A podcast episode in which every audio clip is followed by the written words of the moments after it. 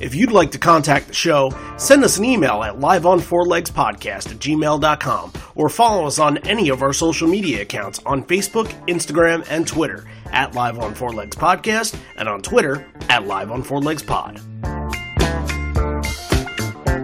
Something very interesting to grasp that, that of all places, in the middle of Tennessee, it would seem most like Amsterdam, Holland. It's the weirdest.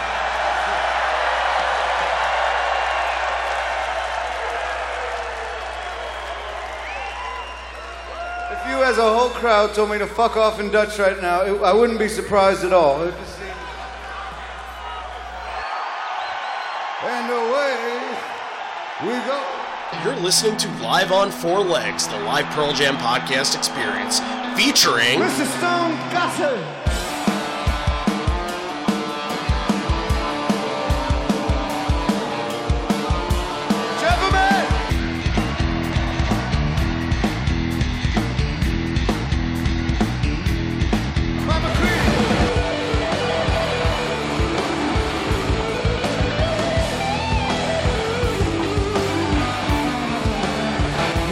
Fucking Cameron in the drum.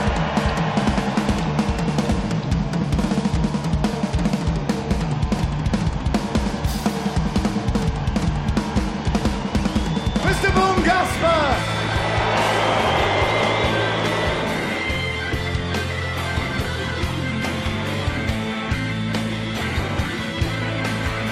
You can call me Al, you can call me Ed, you just, just fucking call me, why don't you?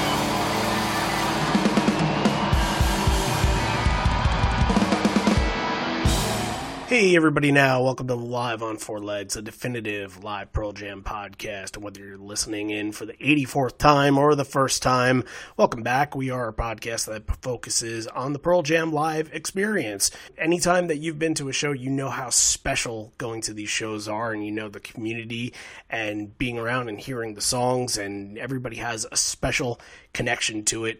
We try to recapture that in every episode, and today we will try to do it with Bonnaroo 2008, a festival show, back to back festival shows as we come off a really good show with uh, Pinkpop 2000. Let's see where the discussion falls, as we have a very good guest that we'll get to in just a second. But Randy Sobel here and John Farrar over there. Hello. How are you? I'm doing fine. Yourself? Not bad. Not bad. All right.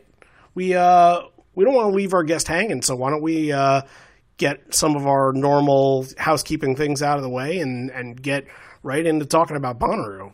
What do you say? Yeah, things are things are kind of quiet in in Pearl Jam world right now. We just had the the Ten Club email out, and just not a lot going on. So they Nope. postponed the uh, the little well, did you uh live did you listen concert they were to doing. So did you listen to Stone's uh Sirius show? I have not had a did? chance to listen to it yet.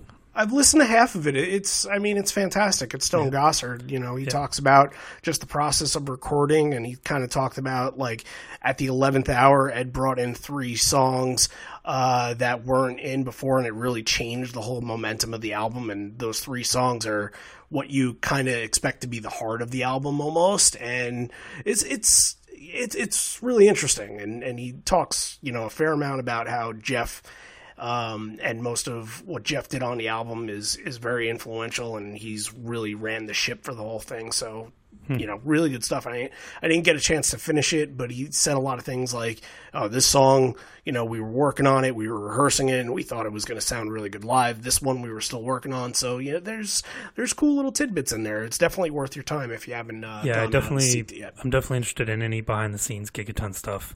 I can Absolutely. get my hands on. Yeah. A- absolutely. So, uh, anyway, housekeeping for live on four leg stuff. Next week, we are going to be doing our last fan standing. Well, what is last fan standing? Uh, you say?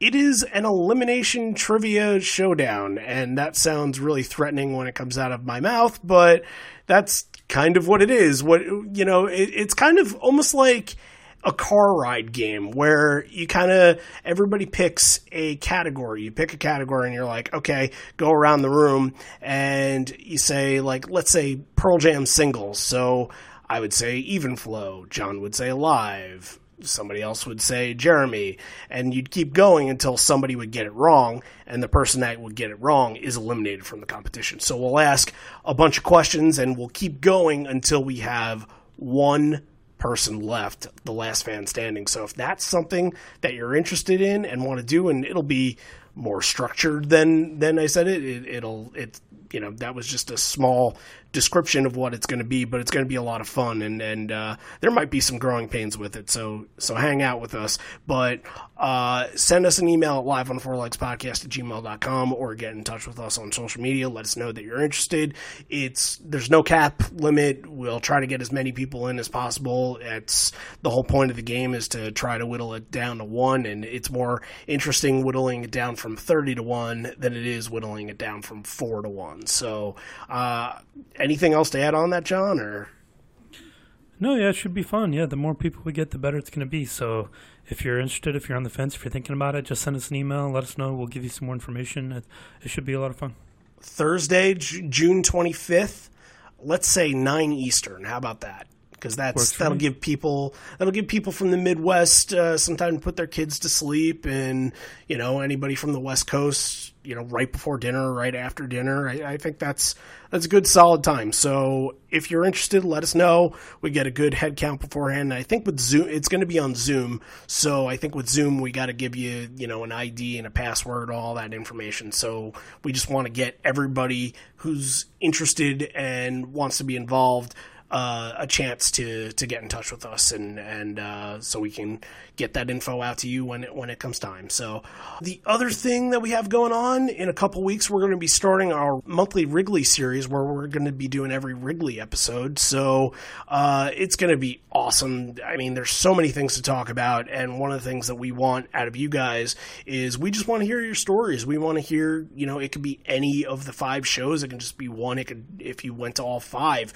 We just want to hear what your experience was like. There's so much that goes in to all the Wrigley shows, and so much that has happened with rain delays, with merch, and the weather. Everything has. Everybody has a story coming from this. It's not just like I went to a show and it was awesome. There, there's a lot more. So if you have a story that you want to tell, again, send us an email live on four legs podcast at gmail.com and we will get that in. We're going to do an episode that is specifically for the fan story. So we'll get all of the episodes in. It'll take all July to do, and then the last thing that we do is we'll release a nothing but fan story episode. So we'll try to get as many in as possible for that, and uh, and then we're solid. We're golden. What do you think, John? I didn't leave you to say anything for that either. yeah, I think you covered it, man. It's gonna be it's gonna be a big one. I, you know, like we talked about, you were at 2013. Mm-hmm. I was at both 2016 shows, so uh, but yeah, we, we weren't at 2018, so especially those, we need your stories. So yeah, we've already gotten a bunch. So thank you to everyone who's who's uh, been sending those in and, and keep sending them. Absolutely, absolutely. So, uh, and of course, Patreon is there. Anybody that wants to subscribe over on Patreon, we'll have some new material coming soon. Uh, we've been a little bit slow because you know, it, it is that time time of year, and it's just kind of COVID's still kicking all of our asses. So we are still planning to do Immortality Evolution series. We're still planning to do the next Bridge School episode, which should be night one of 1999. So everything will be on there. Uh, John and I are doing our top 25. That's going to be on there very soon. So uh, a lot of things to expect. And if you're a patron, you get the opportunity to come and join the show and tell your stories. And I think that's the best thing that we can offer out of Patreon. And, and maybe it's selfish because it's kind of for us that we get to be a firsthand witness to these stories and get to share them with you. So maybe it's not selfish because we are sharing them a little bit, but that is part of the Patreon uh, package. If you join the bonus leg, we you know, you get to pick an episode and we'll get to it at some point in the future, but you pick the gig leg and you guys get an opportunity to come on the show and uh, we'll try to get it in as, as soon as we possibly can. But today we have a really good guest on because he's been a friend of mine and he's been a friend of Matt's since the Boston show, the Fenway show in 2018. We all kind of met up. It was, it was sort of, how would you describe it? it like I, I, was handing out the you know the business cards or the stickers or whatever, and every time I would I would go somewhere, you seemed to be there. You were riding around on a skateboard, and you seemed to be every single place that I was, and we were just like, didn't I just see you? Shit, didn't I just see you over there? And then you know, after like the third or fourth time, we are just like, fuck it, we're friends now, and uh, that's kind of how it came to be. So, well, I was uh, actually let me following you, dude. So. Yeah. we were we were trying to put together I don't know like a minion of some sort. I I have no idea, but uh, it was it was a fun day nonetheless, and we made so many friends from that trip. And thankfully, we've kept in touch with a lot of them. And, and Mike, you're you're one of them, and thankfully, you know you've uh, you've hung on and uh, and contributed to our Patreon. So here we are, and and you're you're on the show. So everybody, welcome Mike Packard. He's going to talk a little bit about uh, Bonnaroo 2008 today. How you doing, man? All right. I'm great. I'm great. Thanks for uh, having me on the show. I really appreciate it. Look forward Absolutely. to talking about the show. This is uh, my favorite show for a lot of reasons. So let's okay. Bonnaroo is a big thing, and I start that off by saying stating the obvious, but it's this big festival. You got to camp out there. It's something I can never do. I can never do something that major. Uh, it's just not yeah, in my blood. It's not even that far from me. Like Georgia to Tennessee, like I think about it, I've, I've considered going, but then like having to put up with all the people and the mud and the yeah. camping, it's just it would just be too much for me. I'm too old for that shit. Yeah, it's it's not my scene either. It's you know it's it's funny because that was that was the first year that I went to Bonnaroo, and I only went because Pearl Jam was playing, and it was my first Pearl Jam show. I've been a fan for a long time before that, but for whatever reason, when I was a kid my parents would never even never let me go or you know whatever. Yeah you know there's a million bullshit reasons as to why i didn't go but that one year i just remember being like pearl jam is playing at this festival i'm gonna go. And i was living in virginia at the time and it was like a 10 hour drive and i was like fuck it i'm going. And so i went um, and uh, yeah 10 hour drive went out there. It was and it was it, and you're right it was huge. That year i think there was close to 80000 people there. It was pretty intense yeah, and from what I, you know, what I heard in the show and, and some of the things I read, like my morning jacket played like a four hour set. Phil Lesh played a three or four hour set. Like there were some crazy things going on at this show. I think BB King played at this one. BB King, BB King played. Willie Nelson played. Yeah, MMJ did that four hour set. Phil Lesh played for I think more than I think they played longer. Phil Lesh and friends I think played longer than MMJ. Um, I watched I watch the they do a thing called Super Jam where they just bring a bunch of different random people that are playing that weekend, and sometimes people that aren't even playing that just make a random guest appearance, and they put them in one of the big tents like on Saturday night, and they just play random shit for like a couple hours.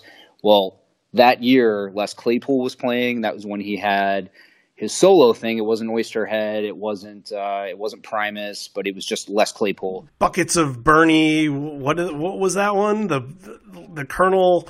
Colonel buckets of Bernie brains or something. He's got some weird, yeah, and right, and then he's got right now he's got the thing with uh, with Lennon, the Lennon Claypool oh. Delirium, which is fucking weird but really cool. Um, but anyway, so that year it was Les Claypool was playing, and there's this gypsy punk band called Gogol Bordello, Oh, I know them. yeah. Okay, yeah. So they played. That was the first time I'd ever seen them. I mean, this is in 08, so I, man, I think they had just come out. Just crazy energy. I saw um, them open up for Bad Religion around that time. Did you so, really? Oh, that's yeah. badass. Yeah, they're, they're, Bad Religion's another band I've never seen. Yeah, they're crazy. But anyway, so then and then Metallica headlined that year too. So it was it was Pearl Jam, Metallica, and Kanye. But let's not talk about Kanye, please. We're, gonna I have li- to talk about. Kanye I literally have a. Let's have save a it. Kanye flag that I made. yeah, we'll get into that. Anyway, and I made it because of that show. But anyway, so that Super Jam thing, we're all just sitting there. We had no idea what was going to happen. So here comes Les Claypool with Gogol Bordello, and they start doing Tom Waits tracks. And then the next thing you know, two or three songs later, Kirk Hammett comes out. And then they play for about two hours, and they're just doing Tom Waits songs. It was and it was pouring rain because it poured rain most of that weekend. Um, rain's all coming in under the tent, under everybody. People are sitting down because it's like one in the morning. It was, it was miserable yet amazing, and and just it was a lot of fun. I'll I'll never forget that weekend. That was my first of seven Bonnaroos. That's so. that's incredible. That's incredible. Yeah. I just fell in love with that place. Me and a group of my friends, and we just kept going back. We just there's a that farm is just it's uh, just does something, at least to us anyway, people that can deal with it.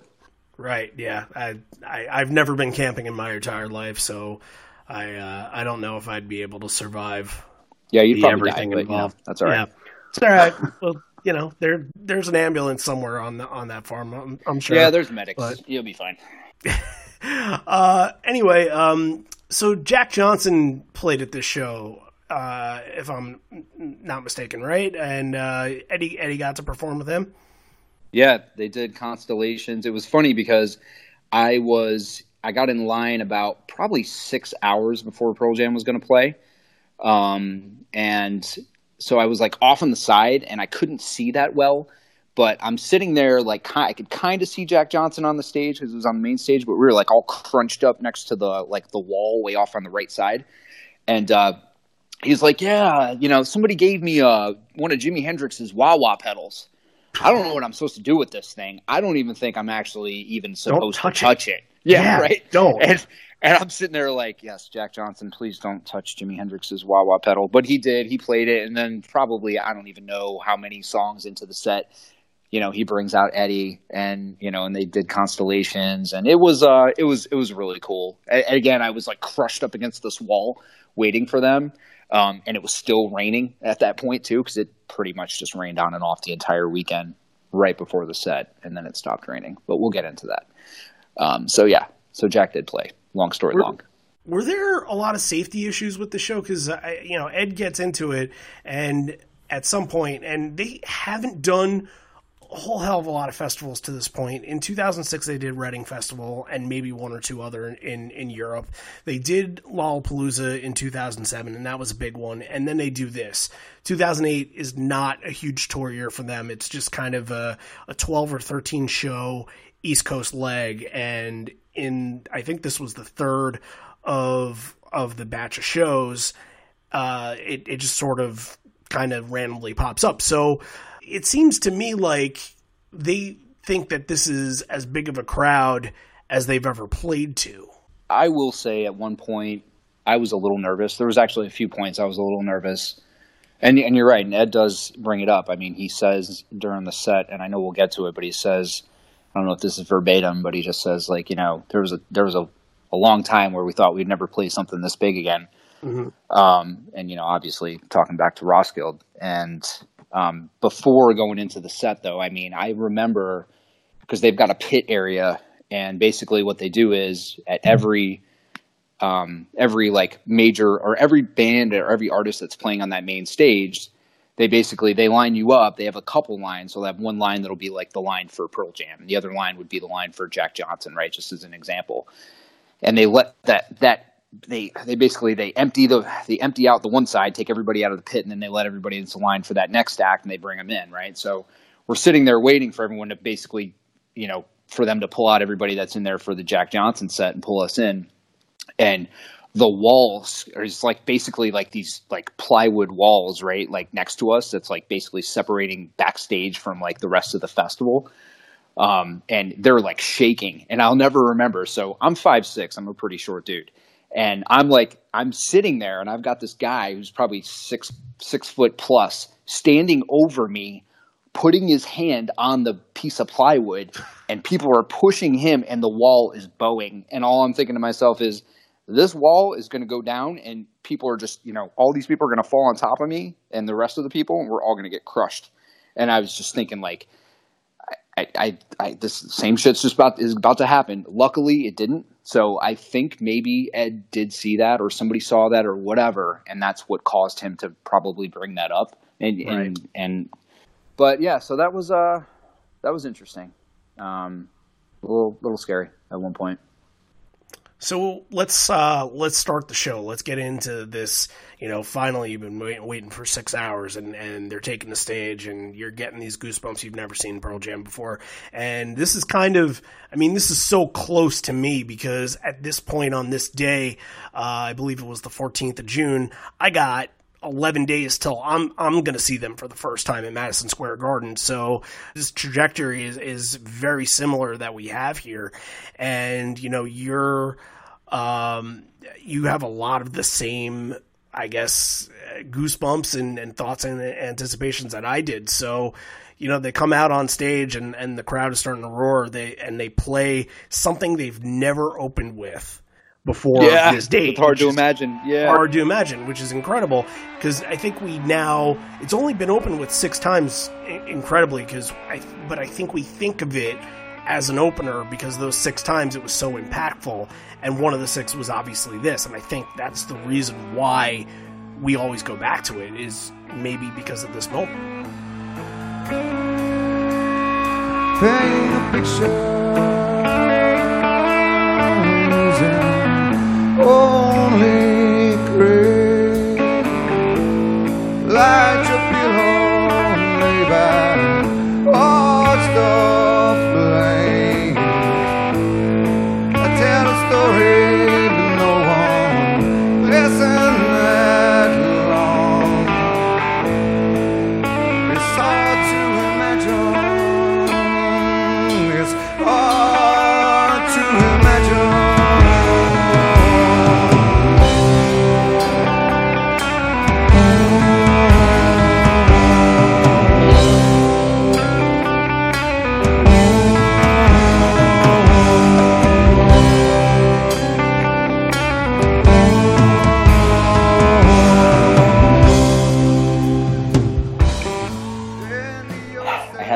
have this thing where I take a record with me to like almost every show I go to, not just Pearl Jam shows, but any shows. I have a whole a whole wall behind me in my basement here that's just I think I've got 35 records that are signed and I just frame them, put them up. So I had this, you know, this this crazy fantasy that I was going to be able to meet one of the guys, at least, you know, somebody and get get somebody to sign my record and I didn't bring 10 with me. Everybody always thought I brought 10 with me. I brought Vitology with me and it was my copy that I bought when I was a kid. So it was it's a, and I still have it. It's I'm looking at it right now, and uh, and I, I look at it and I hold it and I'm like I held this at my first set at Bonnaroo. Anyway, so there I am, right? I'm like maybe eight or nine people from the gate, and then yeah, that they came out and you know Ed comes out with his bottle of wine and you know I think that was a two bottle show. I think it was. Um, It had to have been. This is a Ed, long yeah. show. At least, yeah. it's a lo- yeah, and uh, so yeah, and hard, I just remember hard to imagine coming on, and I was just like thought to myself like again I had never seen them. I had listened to maybe know, maybe five or ten at most live shows. I'm honestly like I'm not a I don't sit around and listen to a lot of live music. I, I really don't, and people think I'm crazy, but I, I really don't. So I listened to maybe five or ten in my life, and I watched like you know the old Pinkpop shit and stuff like that. But um, I just remember hearing "Hard to Imagine," and I was like, "Oh my god!" I was like, "This this is not something." So I was like, "This is," and I had heard stories from some of my friends who had been to a lot of shows that you know you just never know what you're going to get with this band, and we all know that, right? Probably Oh, yeah. everybody that's, that's listening to this, and you guys as well, We- especially. We make our money off of that. Yeah, exactly Essentially. you just never know what you're gonna get. It's never the same, and it's just, yeah. It, it was. I I listened last night. I, I put it on again. I've listened to it a couple times this last week because I knew we were gonna talk about it, and I just, you know, I hadn't listened to it, the the set in probably six months or so, and I just put it on, and when it just comes on, and you just hear the crowd, right, and it's just the crowd. I just get and see, and I'm getting goosebumps right now just talking about it. Um, it's just coming on. It's just, uh, yeah, it's just magic, man. That's that's that's the only way that I can describe it, and that doesn't even do it any justice. You can never go back. There's only one first song. That first song that they play, that first chord, where you don't know what to expect. But even with Pearl Jam, where you really don't know what to expect. Festival show, into hard to imagine.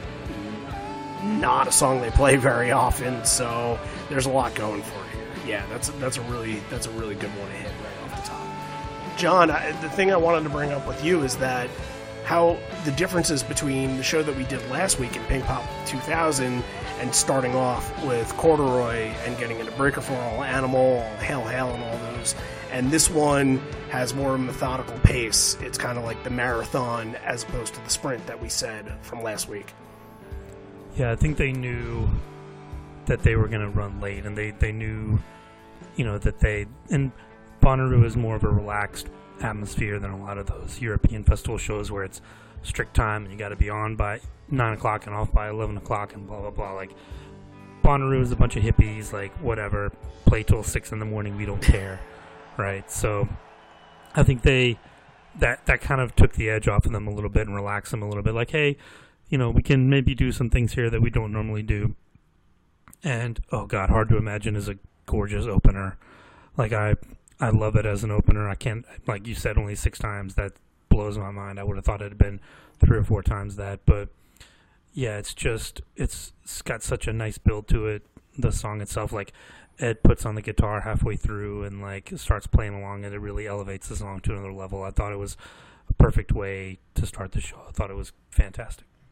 Absolutely. Absolutely great way to ease everybody in and to give them something that really hits you emotionally and then you get the festival songs come come at you pretty hard and, and pretty early here. Corduroy really starts to get the crowd going and, and energetic. And I think that's always when I'm thinking festival shows, you gotta have corduroy at one or two. There's no other way to do it. You just you got fans from all walks of life. You have longtime fans, you have uh, people that are seeing them for the first time, and people that aren't necessarily huge Pearl Jam fans, but they know the legacy of Pearl Jam.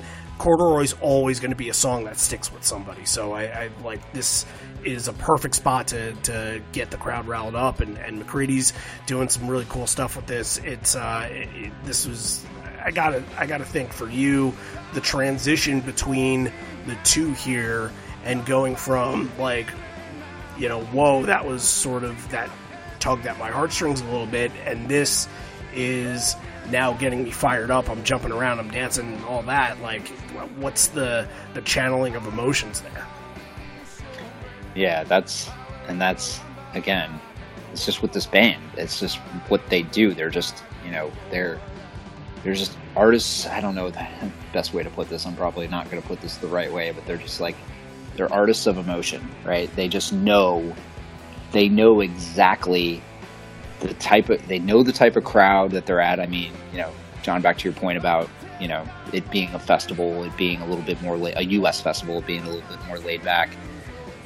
But to be able to take that and architect a set like that, that that gets you into this mood where you're just like you're there with them. They know that you're they're bringing you there with them, right?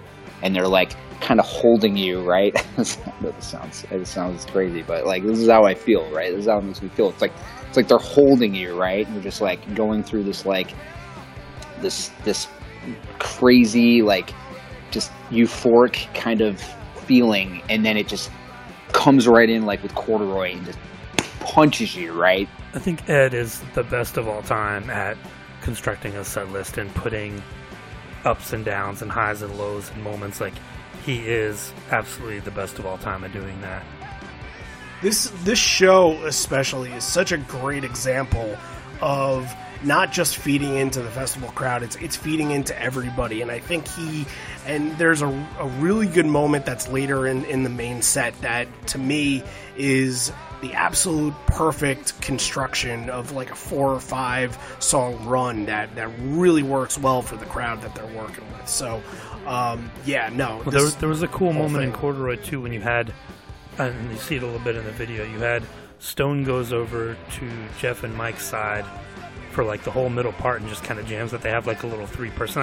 I've talked about in other shows. I always love that when like you get two or three of them hook up and like they kind of like lock and like jam out a little bit. Like this time it was it was three of them doing that. I don't know if you remember that, Mike. I don't know where you were standing. If you if you remember that, if you could see that, but that struck me as something really cool early in the show that just lets you know, like, hey, we're having a good time. They're they're in good spirits. You know, any, anything can happen. Yeah, I honestly I don't remember that right off the top of my head, but I know exactly what you're talking about, and I've seen that at many shows. I mean, my probably my favorite example of that is when you see Mike go over and kind of duel with Boom I love that, right? Like, so that's mm-hmm. just kind of the same you thing. you know, I always times yeah, I always say them dueling, and so no, John, I don't, I don't remember that specifically, but uh, yeah, I know exactly okay. what you're talking about, and, and, and, that was the vibe. It was just, a, it was a great vibe. That entire show, I mean, you could just tell. I mean, just, I mean, I think even by maybe the sixth or seventh song, Ed was just pouring sweat, and I mean, and it wasn't even that hot. I mean, it was it was it was like this perfect evening, and it was just they were they were really into that set. You could just you could just tell. Following up on Corduroy, and you you can tell like that they're in a good mood, good enough to bring a song that they've never played live to the stage in the beginning of their set. Like that is some ballsy shit to bring all night they'd never played it before and 2008 was really kind of the the coming out party of this song and there were a lot of songs in this set list that really speak 2008 and hard to imagine is one of them that I feel kind of peaked at its at its live. You know they played it a lot more in 2008 there's there's more coming within the set that I'll mention as well. But all night you get this a lot after the, after this and it feels like they were feeling it that year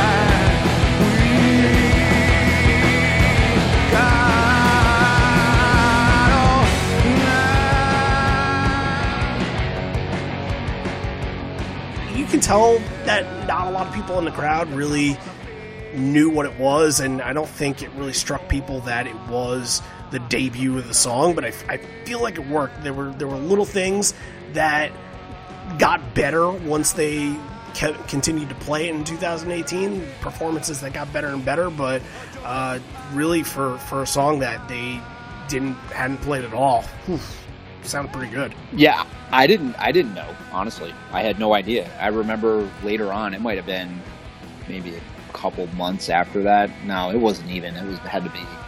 It was pretty recently after that because I was so just like in awe of that set. I remember reading and I was going through. You know, there wasn't a ton of stuff online. This is in 2008. I mean, there was, but it wasn't nearly as what it is today. But um, I remember reading something about that. There yeah. yeah. yeah, exactly. So I just remember being like, "Holy shit, that was the first time they ever played that." And these guys have been playing together for you know almost twenty years at this point. You know, I'm like, wow, that's really yeah, Lost really Dogs cool. Came out in 2003. He had the song in his back pocket for five yeah. years. We, I mean, we didn't think it would yeah. ever get played. I mean, really, it was more like 12 years because it was a no code lost uh, lost dog. So they had it a lot longer than that. But yeah, but again, like this whole section here all night into Why Go. Why Go is another one that's just like Corduroy. You get the same kind of energy. You get the same kind of, you know, everybody in the crowd is doing the haze in the beginning, and and you just want that. You just want that energy to keep going, the momentum to keep going, and and it feels, you know, it, it's more. This is way more closer to normal Pearl Jam set than maybe most festivals are because you get that that little break and that little poppy section coming up next. But um, it's still like this is this is the way that I want a festival to be kicked off if it's if Pearl Jam is playing. And like two rare songs out of the first four, that should have let let you know ahead of time this is going to be special. Yeah, there are three lost three lost dogs out of the first six songs, which is not something you would expect from a festival. But uh, after Why Go, Ed mentions it's pretty good to be up here and for a time that they wouldn't play stages like this, like we mentioned before, because of unfortunate things that happened in the past. But with great people on stage and this being a perfect night, we're taking nothing for granted. And then he says, Since basically I'm looking out at a small town right now, we're going to play this one for you. One, two, three, four. Oh, I seem to recognize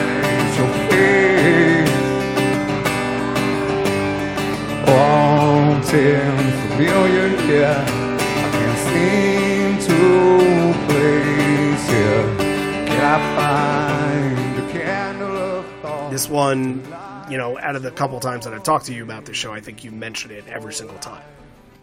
Yeah, that was that was so that'll always be. I, I bring it up every time because it is one of those things that I just remember. So th- again, that being the first time I had been to Bonnaroo, that was the first I'd been to festivals. Like I, I, you know, I grew up in upstate New York, and I went to you know Adirondack Music, Music Festival in the Dax a couple times, like early 2000s, which were really cool. I saw bands like Ween, Disco Biscuits, and Amon Tobin, some really weird, off, awesome shit. But uh, that was the biggest thing I'd ever been to. And I just remember like being so close to the stage, and they turned on the lights, right? And I remember Ed like kind of putting his hand up, right, like so he could kind of see, you know, kind of blocking the light, and it just lit up, and the it, the crowd went beyond the like back walls, right, like the retaining walls, like where the Right. main stage area was, and people were back into like the camping areas. It was like the whole entire festival was there. It was, and th- and that's when he said he was like, you know, since I'm basically looking out over a small town, one, two, three, two, and I just, you know, and then and then you get this eruption, right? Of then, so now we go from we go from tugging at, at your heartstrings to give me some energy, right? To God damn it, let's have a Sing along. Yeah, Yeah, right. right. So and it was just, oh. I I mean, what's the word I've been using here? Magic. Yeah, yeah. Magic would be the there, one. there were more people at the show than were in the town that I grew up in, so that is accurate. That's Yeah. So What again, it was a small right town, right? I mean, yeah, eighty thousand plus people. I don't, you know, I gotta go back and look at the stats and see how many people were there. But I think they say around 72, 75. is that what they said? Yeah. But but who knows? Like, yeah, if you're, if you're talking about people back in the camping, like, yeah, that there's no way we'll ever get an accurate count. I, I, this is a little bit of a, a section here. You get uh, down after elderly woman, and the one thing that I, I wanted to mention before we kind of scramble some songs a little bit, but I did want to mention just Boom's section on down. I don't know if I've ever recognized Boom's part before, but it feels like there's a lot of Boom coming out of some of these songs that usually doesn't. I don't know if John. I don't know if you noticed that. Uh, not in down, definitely in a couple of the later ones I did, but yeah, he's he definitely started. I think starting in 2006, they really worked on fleshing out his role in the show because I think that 2003, 2004, he would kind of play sometimes, and sometimes he wouldn't really do a whole lot. Right. But I think by by 2006, 2008, they had they had really had time to rehearse and and figure out what he was going to do on on every song. So yeah, it's just a chance for them to add some some layer and some like some different you know things to some existing songs that you know give it some depth. You know, I liked it. uh, who you are follows up and that's another like who you are came back and had this resurgence in 2008 matt had never played the song before this year. I, I believe it was that west palm beach show that they either started the tour on. I, i'm not sure which one. There, there were two shows before this and one of those they they brought back who you are for the first time in th- uh, 370 shows. And this is the second performance that they've ever done so um, with with matt. So adding that in, like that's another that kind of separates it from the pack. And, and when you look at what they did, Bonnaroo 2016, they didn't throw a lot of these songs out there that night. This is this makes the set unique for sure. Yeah, who you are is definitely a highlight. Like it started out with like Matt doing a different kind of drum intro. Like and we talked about it on the other the show that we covered where you know that was his idea where he was rehearsing like hey guys i think we can do this like i, I what do you what do you think about this for who you are and you know they ran through it and liked it and yeah if it's if it's working then you keep playing it. So yeah they played who you are a bunch in 2008 but it's got like some acoustic guitar accents stone doing some really cool stuff. Like this is this is a great version of who you are. I, I love these 2008 versions of it. Yeah, and you know, going with the whole theme here, and later on in the set, there are a lot of songs where you look in and, and look at the the run times on iTunes, and you'll see, you know, eight and a half minutes, seven and a half minutes. There are a lot of very long songs, and maybe that's they're getting the nature of being in Bonnaroo and and just hey, let's jam out a little bit, and it feels like this one is one that maybe you don't even think that who you are is one they jam out on at all because may, maybe it's like a the number three song on an album and and that's not usually what you do with the third song on an album but they this is a jam song, and it just kind of doesn't hit you until you know they play a version like this. The hippies were into it. That's for sure. they have no idea who or where they are. We have a little severed hand and half full and animal all in a row. Um, you're getting back to basics with you know your hard and fast songs, your solos, your your crowd getting into the rapid pace. Animal usually not in the middle of the set, so it can kind of throw people into a loop a little bit. When you think severed hand and half full, not everybody is into avocado. Not everybody is into Riot Act as much as they are versus Vitalogy 10. So you throw Animal in, it's usually top three, top four, mix it into here, and those people that might not have been really into Half Full, which was an awesome performance. I'm kind of, you know, it's one of those songs that I, f- I forget about for a month or two, and then I listen to it, and I'm like, oh, I, I love this song. And you know, you bring Animal back after that, and it sort of brings the whole crowd back. Ed gets to do the call and response with uh, "I'd rather be," and every, everybody's back. I feel like that was that was a really good moment to get the crowd invested in. Yeah, this is the McCready let loose section. He always gets he always gets a few songs in the middle of the set to do his thing. Yep, yep. And I remember, and and you know, it's obviously you know you get into you know the the even flow and and all of that where yeah, he just goes nuts. But that was the again, obviously, that was the first time I experienced that. So yeah, even even Flow and daughter uh, after the animal section. Um, and Ed obviously gives love to both Matt and Mike during this. Daughter is a highlight in the show, I think, because you get a really passionate tag from this. It's not there's not an actual tag. They just kind of do that, like the hey ho, let's a little, go. A little Joy Division in there, I heard. Yeah, I was wondering. I it sounded too specific, and it's not. There's no actual tag anywhere listed, but I I don't know Joy Division that well, so I couldn't I couldn't put it together. Oh, so good. Yeah, that that's that was their big hit. The Love Will Tear Us Apart. He he does a couple of lines of that. You know, after a little bit of the call and response thing, it's really cool.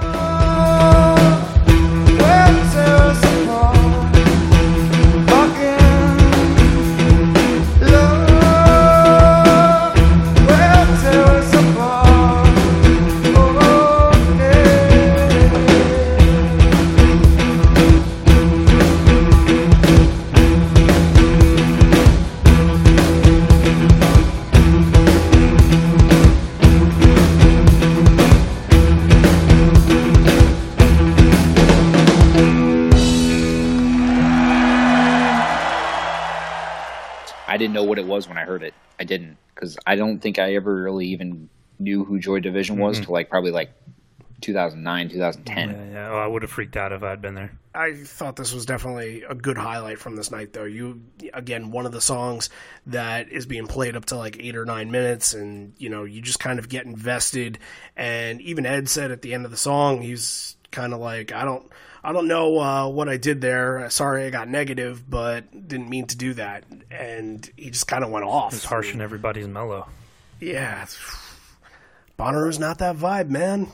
So Ed was also mentioning here something about gas prices and how uh, I guess when Bush took office, gas was a dollar forty six and then at that point, as he was about to leave office, it was closer to four dollars. But said when he wrote this song, uh, which is one of Ed's very many car songs that he has, gas was about two fifty, and that's how you get into Gone. And this is kind of where like the even flow daughter Gone, and then you know f- following the rest of the set.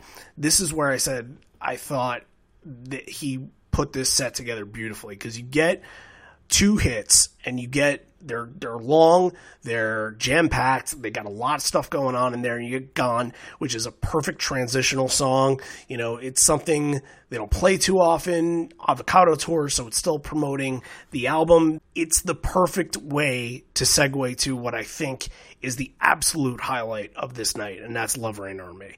And it like you couldn't have built to that moment better than that. It's not it's not a big song you have to sing to. It's not it's it's one you can take a break from and it just felt like the tide completely turned. If there were anybody else playing on any other stage, they would have shut it down because Love Reign o'er Me was probably, you could have heard it from about nine towns over. It was, it felt like it was that. I don't know if, if this is, if I'm accurate here. Look, you were the one that, that were, that, that was there, but it, that's exactly the way that it came off listening to it on this bootleg. Well, when you go back to talking about Boom and those spe- specific moments in that set, where Boom just really it was just the spotlight on him. That was so powerful. And my friend Chris that was with me, who we that was our first Bonnaroo together, and that was our first Pearl Jam show together. And he is he like Ed, he's a uh, who is the who is his favorite all time band, right? And that was so powerful. And I remember like kind of looking around and like not everybody really got it, right? Of course, right? So there's, you know, not everybody really knew what it was, but there was just this kind of like overwhelming sense of like just that, how that song intros. I don't really know the best way to describe it, but just Thunderous. how that song int- Yes, yes, thank you. Thunderous. 100%. And when it comes, yeah, when it comes in and it just hits that, ah! you know, it just, it just floored you, right? It, and you're right. It was just so powerful.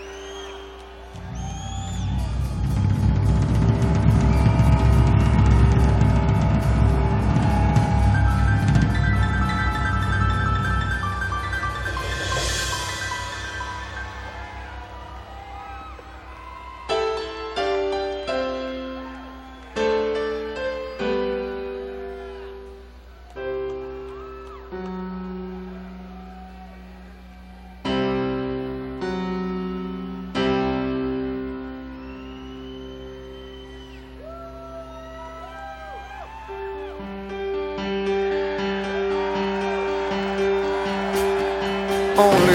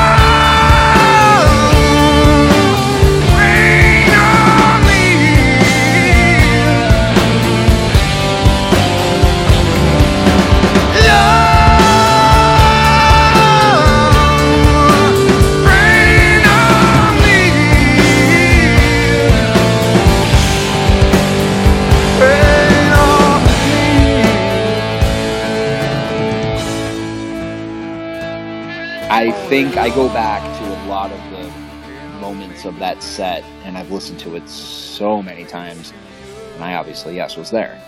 And you're right. I mean, that. I don't know if I would say it was the kind of the the highlight or the pinnacle of the set. Oh, I'm saying it, it stole the show. I, I came out of this with nothing but but absolute fondness for this this version. And credit to them, they had only played this song three times before this point, and like this is one I feel like Ed has to be absolutely at the top of his game to say, "All right, we're going for it tonight." Like this is at the best, biggest moments, the best moments. It doesn't get busted out. Even in 2018, I don't think they played it at all.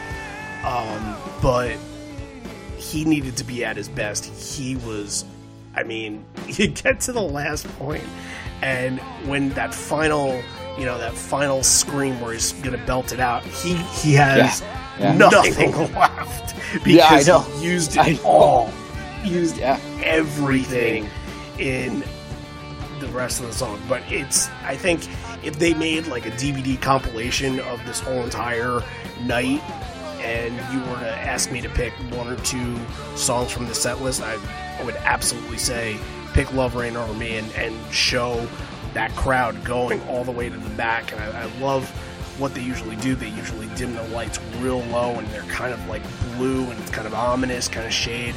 Um, uh, yeah, this is this to me is is just incredible. It's it's filling atmosphere. It's it belongs in a set. It was on the every single time. It was on the fan club single that year, right? Not not this version. Yeah. studio, studio version. Yeah. Oh, was it really? Oh, I didn't know. Yeah, that. you're right. Oh, that's cool. You're right because they would go on to do it.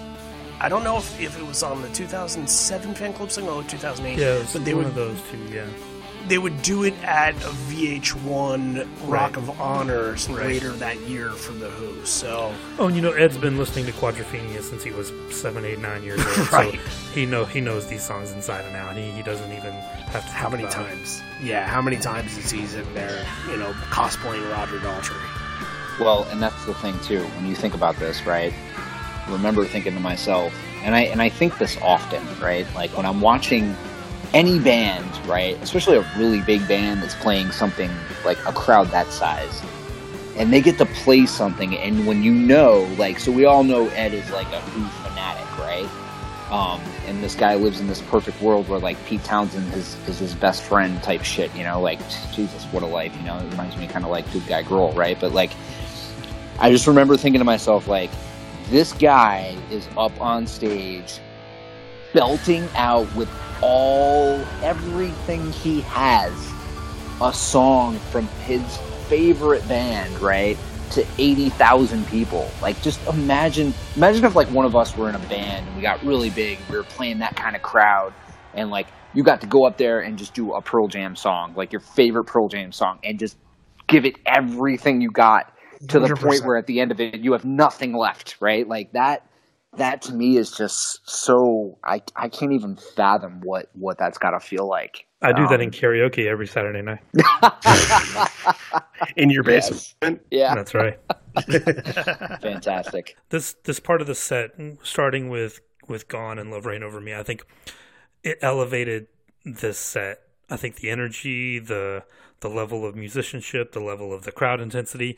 I think this was the point where everyone started to realize like this is pre- what's happening here is pretty special, and like almost every song after this has has some kind of cool moment in it. Like that, this part of the set really took off and really ele- elevated it to a different level. Yeah, for sure. Um, Evolution, Rearview Mirror finish you off on the first set, and this is a this is a three encore show. You're here for a while, so and you can even tell Evolution and Rearview Mirror. Ed is is still in post Love Reign. He's he's feeling it still, and he's gotta he's got to catch up a little bit. His voice is is a little bit behind. It's a little bit off. It doesn't matter. They're both pretty thunderous versions, especially Rearview Mirror. Uh, another big standout from this show. The section that I love from Rearview. This is a great bridge, and it's backed by Jeff's rhythm and you get all three guitars that just sort of go in all different directions and it works melds in so perfectly and then matt kind of does something it's it's just jeff and matt and like you hear a little bit of mike in the background and and it's sort of that bridge collapsing moment where they break back into the song and it's one of the best from this from versions of Rearview Mirror that I can remember a long time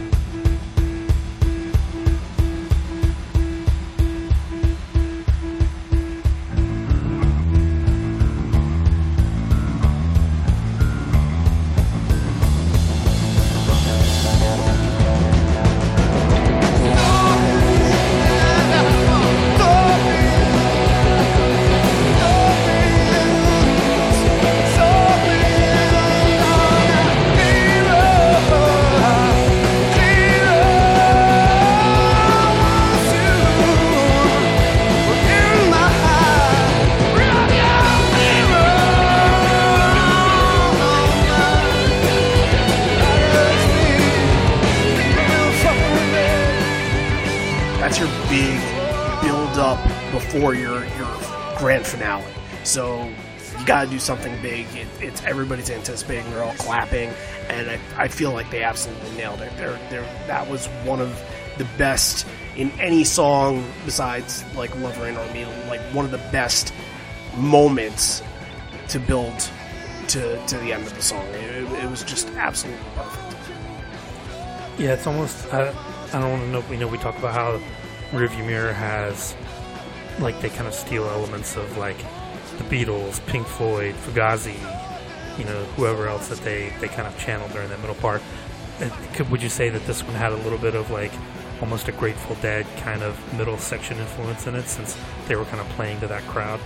It had a yeah, it, it had a jammy vibe, that's for sure. Um, I, I've I've heard a couple of versions that have had very similar kind of Grateful Dead. It was kind of spacey, it was kind of out there, and when you Right. get and usually when I think of that, I, I think more Pink Floyd because that's sort of that's their or, ordeal. But yeah, this I can see that it was it was a lot more jammy. It was kind of spaced out a little bit more instead of just you know hammering everything in in a row there. it's different. I, that's the thing, and, and you guys, I mean, you guys nailed it, right? I don't, I don't really have to elaborate any further, but I mean, like, when, when you're there, like that's such a, isn't that such a huge moment where like I, I feel like this is this is one of the songs that I knew if I saw this in my first show, I would remember it forever because it you know it has that it, it's that sort of impact and I, I, I can s- I can just see looking around. Did you did you look around? Did you get to take in the atmosphere Yeah. of this How, one? how are you feeling at the end of the set? Where, where Yeah. are you at? I mean, at the end of that set, I'm sweating my ass off, right? I'm, I've just got a giant smile on my face, which I pretty much did the entire set. Um, I mean, everybody else, and, that was the thing with this set is it was. I mean, you guys already we already said it, but it, it's long. It's a very long set, and it's like this emotional roller coaster, right? It's all over the place, but everybody is still there. It's still packed. I mean, I'm like, I've been to a few Pearl Jam shows where like I'm up close and it's, I'm not like so, I'm I'm not super crunched in. Like I've got a little bit of space around me, right? But like this one, I was, it was packed and it stayed packed until, you know, 20 minutes after the final encore. So yeah, I mean, at that point, it was. I mean, we were just. It almost felt like, and you guys, I, I- feel like a lot of people get this. Maybe everybody does. I don't know, but it's always like it always goes by so fast. It always feels like it goes by so fast, right? Oh, So, when you're like, in, in the middle of it, it takes so long to get there, and then I- once you're in it, it it's over in a flash for sure. Well, that's the thing. Like you sit there and listen to a full album that's you know fifty to sixty minutes long, and I mean, it's like holy shit! I just listened to a whole album, and an hour of your an hour went by and you didn't even realize it. So like at that point, it's like a lot of time has gone by. How much more do we have left? Well, don't worry, we got a good amount left. Nobody knew that, obviously. at about the how time, but- about how about three encores left? yeah, like yeah. that's and granted, it's the the third is is just kind of a a one song tail ender, but it still counts. It's still three, so there's a lot of time left, and and it's not just song depth; it's time of songs too, because you got a couple of here that are, you know, hitting on close to ten minutes. So uh, Yeah. Let's let's let's strap in for this. And immediately coming out of the encore says that you know something interesting to grasp in the middle of Tennessee. Uh, you mentioned this before, the melting pot. Um, it's like Amsterdam. If you told me to fuck off in Dutch right now, I wouldn't be surprised at all. like that's such a perfect description of what's happening. Uh, you know, Yeah. it's Yep. smoke filled, I'm sure, and yeah, I, big big moment of this show, and this you get WMA, and this is probably the most relevant Pearl Jam song at this current moment, and at this time, they hadn't played this song full. They've tagged it a lot. You know that doesn't doesn't really count in the metrics and the numbers. So they haven't played this song full in 458 shows. And It's it's only 95, yeah. yeah. Matt's never played it in full before. Um, it's only the ninth full performance, and they're doing it in more of a unique style. Stone's out with the the acoustic guitar, and he's really taking the lead instead of you know this was a very Dave A heavy drum intro where you know that's the defining sound of the song is the drums, and the drums sort of take a little bit of a back seat. It's it's kind of you know aside from kind of getting a little bit heavy in the middle, it sounds like this is the trajectory if they were to do this at a bridge school show this is the direction that they would take it it's it's you know a little bit toned down obviously bridge school would be much more toned down but it um, you know it doesn't have that thunderous uh, you know kind of kick in that it usually does. But you know what? To they kind of have to mix it up. You're bringing it back after all these years. You kind of have to figure out a way to bring it back. And nobody realizes it until the lyrics come in.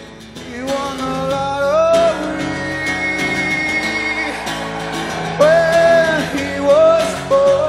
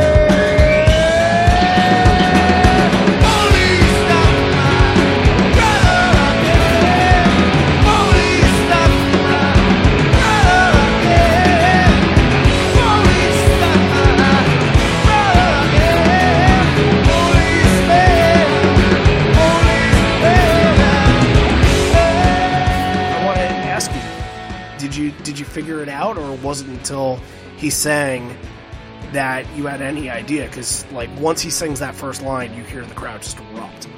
Yeah, I, I, I again, I was. This is this is another one that I was I was trying to like project myself back to the set and trying to remember. I, I, don't think anybody. Yeah, to your point, I don't really feel like anybody really knew that WMA was coming. I, I, I can. I, I don't fully remember. Again, I mean, this is you know, this is this is quite a while ago. But I'm I'm trying to to think back. Like, what did we what did what were we thinking what and, i think it was probably just like you know we thought just like kind of some kind of random jam piece was kind of coming in and then yeah when the lyrics come in i mean it just everybody knows wma comes you know it's like i don't know maybe not everybody knows wma but that's one of those songs that i just think like you know if if you know any of the like early Pearl Jam stuff, right? And you think This back to verses, you, you just you sure. yeah, you know it, right? So like, and a lot of people there, you know, I, I I'd say. I'd say a majority of people knew Pearl Jam. Probably a lot, obviously a lot of casual fans, but yeah, I mean, it just people just went nuts. I mean, that was that was uh that was that was very cool. look, this led to five more performances in 2008, and it's another one that we mentioned before, like All Night and uh, Hard to Imagine, and even Love Reign Over Me, you know, being played at that VH1 uh, uh, gathering. These songs define the two, this little 2008 tour to me, who you are as well. So, you know, it, it's got its little 2008 maybe not remembered for a whole lot, but it's got its little unique niche where they went back to a lot of songs that they wouldn't even bring back today. Yeah, it kind of puts a little timestamp on it. But look, they bring it back. It, it hits really well. It's a great version. Um, you know, again, we, we get a little bit of a somber tone from Matt. It's it's not you know the it's not going crazy like Dave used to do, but it still works tremendously. And then this is this is a whole right here. Uh, this is just this could be your show, and and this was really twenty minutes worth of your show. So you get Better Man into Black, two of the biggest crowd participation songs back to back, and it's sort of taking part of I guess the the early you know leading lead in section to get to to something faster and something bigger. There's a lot going on here. There's a lot going on here with both of these songs. Um, so just these are cl- crowd pleasers. Yeah, was the crowd pleased? That's what I want to know. Well, so so if you guys ever get the opportunity, which you will, and you have, if you ever go on YouTube and you just search for Pearl Jam Bonnaroo 2008, there's like a professional level video that was made for the Better Man set, and it like it's it it sucks because they cut out like half of like the save it for later mm-hmm. outro, which sucks. But that's why you just listen to the boot. But um, that sing along, that really like that was one of the one of the kind of like defining moments of the show. I think because that was probably at that point the most powerful kind of crowd engagement or sing along, whatever you want to call it, at that point. She lies and says she's in love with him.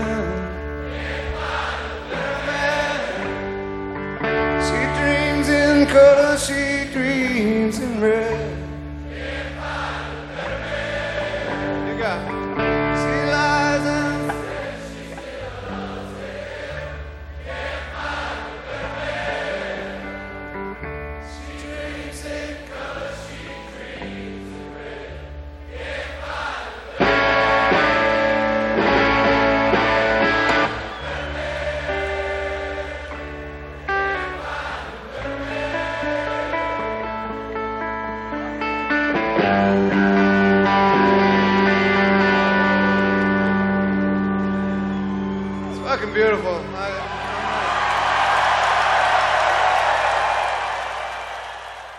Was sort of almost a break in character because it sounded like he kind of set it off mic. He's like, "Whoa, that that was that was beautiful, you guys." Like, yeah, like, he said, "Well, he that's what he said." He goes, "That's fucking beautiful." That's exactly yeah. what he said. And then the whole crowd just goes nuts, right? And uh, yeah, uh, so then they play it, right? But then that's when they get into the the save it for later outro, which I had never heard, right? I didn't know what that was, right? And I heard it, and I was just like, and it was, but it just went on forever. Seemed like right, and it was so cool. Um, and then yeah, right in right into black, and it was like. I, I remember what did Ed say exactly? He said something about like you know it's so beautiful, something something, and then he said, and, and now I'm going to play you the saddest song I know. Yeah, he said something about he was able to see as far back as he was able to like as far back as as the festival went he was able to see everybody at that point.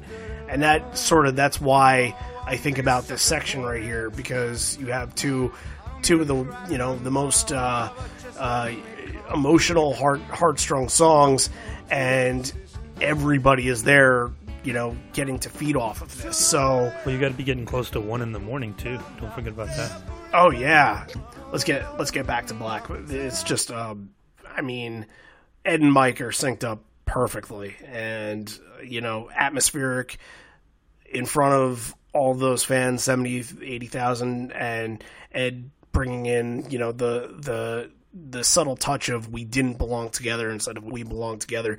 It just like that's that stuff that you just remember and the whole crowd, yeah, the whole crowd doing the do do do do's like that's just to me there there you go. That's why you go to the big shows like this. Yeah, exactly. Yeah, you can't again, you just can't you can't justify what that makes you feel like. Words just can't you just can't do it. I mean, it's I look at so many of those shows I've been to and, and I get that. I just I yeah. I, you know, I, I, I don't want to sound like a jerk here, but uh it's just magic. It really is. I mean, yeah, they can reach that transcendent level more than a lot of bands. I mean, they can reach it more times in a set than some bands do in their whole careers. They're unpredictable. They really are. You just have no idea what's coming, right? But then there's just even when it's like here's these couple kind of like B-side tracks, you know, they throw in some Lost Dog stuff or they throw in whatever and it's just kind of like yeah, I don't know what this is, right? And then all of a sudden, oh, here's Even Flow, or oh, here's Black, or here's Better Man, or here's Corduroy, or here's Rearview Mirror, right? And it goes back to how forever. well he's mixing everything in, everything well together again, everything right? Is in. Yeah, he, he knows this little section right here is going to be the one that everybody's going to take home with them, and and you know the one where he he wants to take. This is almost selfish for Ed that he wants to take in as mu- the crowd as much as he wants the crowd to respond to what they're doing. He, this is his moment as well. This, I mean, we can't really glance over much of this. Life Wasted is not much to, to discuss here. The one thing that, John, I wanted to bring up is I felt from this version that I, I kind of, I don't know, I, I kind of wanted more. Maybe it was following black and it was following such a deep black that it, it's kind of put that song in in a tough position, but yeah, I think it's just it's sort just of, a victim of of placement. Like you can't right. follow you can't follow up that with with something else and expect it to stay at that level. They they needed a little something a little more light hearted to to kind of like give everybody a chance to take a breath. It's just sort of your transition for Crazy Mary and Porch because those are two other big epic and you would think arena songs, but it's bigger than that. It, it's it's the big. You want to play songs that feel like they can fill the entire city, and Crazy Mary and Porch are two songs that fit into this category just as well as Better Man and Black do. So Boom is on this, and they're doing the duel. They're going back and forth. You're in the crowd. Everybody's enjoying this. This is a jammy you know, hippie kind of vibe here, and I feel like this is the perfect song to get them involved. Yep. Yeah, it was the same kind of thing, right? When you go back to like just the the the style of the jam, if you will. I don't know if that's the best way to describe it, but yeah, I mean just uh, just how I, I mean I, I talked about this before. Just I, I love when those guys do their when they duel, right? I, I love that. I, that's like one of my one of my favorite things about Pearl Jam shows. I, I just love seeing those two go back and forth, which sounds crazy because there's so many other great things about Pearl Jam shows. But uh, yeah, I mean, at this point, you got to think we're now like it's like yeah, it's like what 1.30 in the morning now, roughly something like that. I mean, we've been going hours literally. I mean, like it's ever and but everybody's still into it. Everybody's going nuts because that's the thing. Going back to the set list, right? Like you can just you have this like you're, you're kind of like going, you're, you're ebbing and flowing kind of throughout the set, right? You've got your little, you're calming down, you're a lot of energy, you're, you know, all of that. And then now all of a sudden, yeah, coming out of, of Better Man and Black, and then you go into, yeah, I mean, Life Wasted, whatever, right? I think that was a, just a kind of like a, hey, I need to go get a drink, right? Um, even though nobody was going, could move anywhere. Nobody yeah, right. was going anywhere. That was the thing too, and I don't know if Ed realized that when he was putting that set list together. He had to have. There's so many fucking people there, but um, I think that I probably forgot. In fact, I know that I forgot, and I'm willing to bet that a vast majority of the audience forgot that we're sweating our asses off. It's past one o'clock in the morning we've been going at this now for you know this is Saturday night, so we've been a lot of us got there Thursday afternoon camping. It's hot, raining, it's you know whatever. You just completely forgot about it, and everybody's just going nuts. And I mean, and we're just we're ready, right? To to me, and to a lot of us, it was almost like the set just began. Like, all right, cool, let's go. What's next, right? And honestly, they, they, there's so much more time left and it, it feels it feels like it's more than five or six songs. It feels like it's. I, I, actually did the math on it because I wanted to see how long I had to finish listening to it before before dinner, and I think from Porch until the end of the show was about forty-five to fifty minutes. You're not wrong. There, there's a lot of there's a lot of time in between this. So uh, let's get let's get to Porch because Porch is really really impactful here as well, and it's just it's a classic Ed moment. Um, and John, I'm going to defer to you just because the the state of the world that we're living in right now, like, could these words that Ed is saying here be more relevant to today? Oh yeah, we talk. We should we should play the whole thing. I not the whole version of Porch, but the whole little speech there. We talked about Oh, last yeah, week yeah, with yeah, yeah.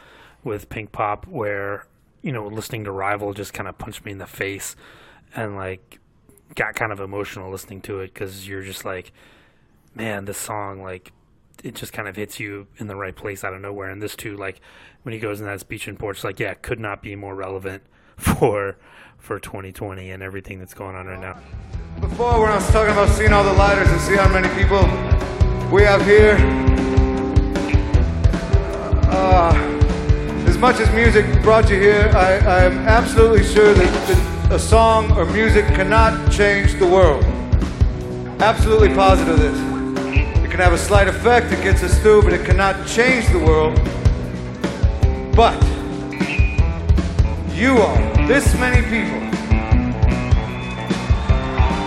it is determined, it is positive, it is proven that this many people can change the world. How do we know? Because it is written, it is stitched into the fabric of our flag, it is welded into our Constitution that the people have the right to make change.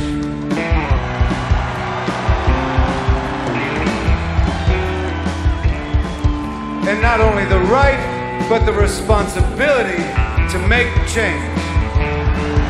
You can hear this? Is this mic working?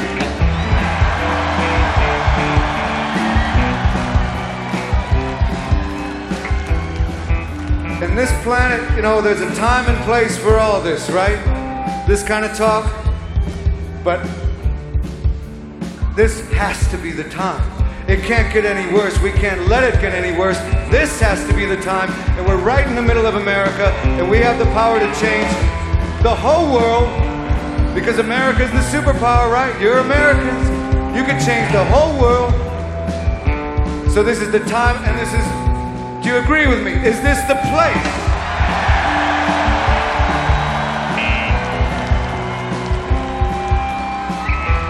You, because I'm saying this stuff just to even remind myself.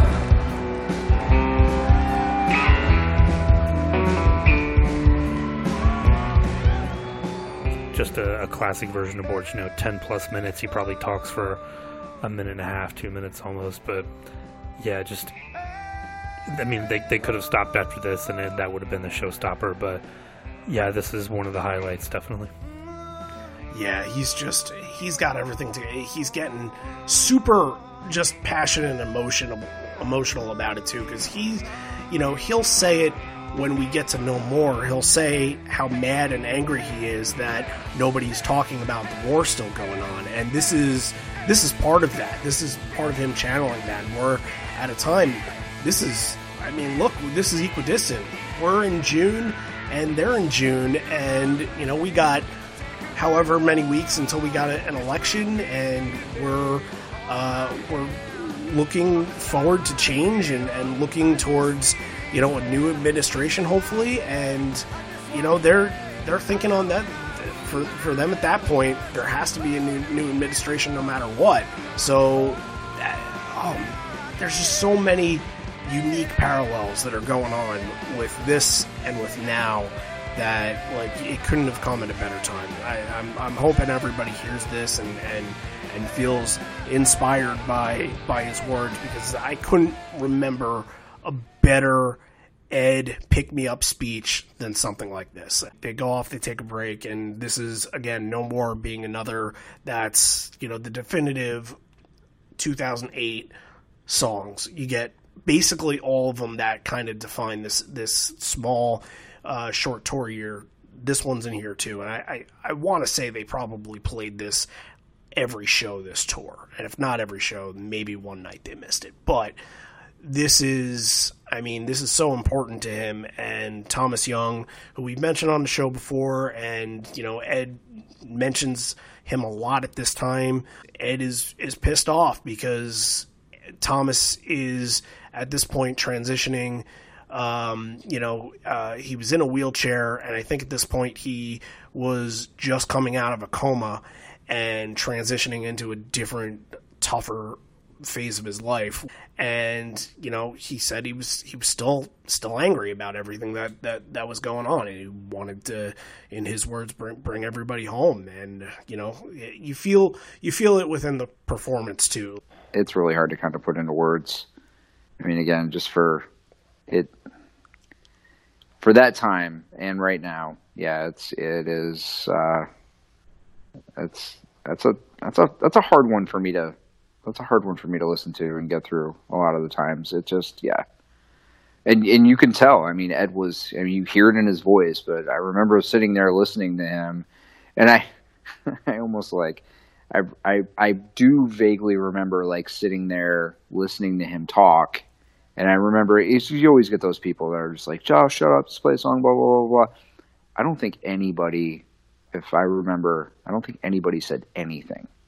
Everybody was like listening, everybody knew he was serious, and he felt so. To your point, felt so strongly about it, right? It, it just, it was yeah, it was it was special, very emotional, for sure.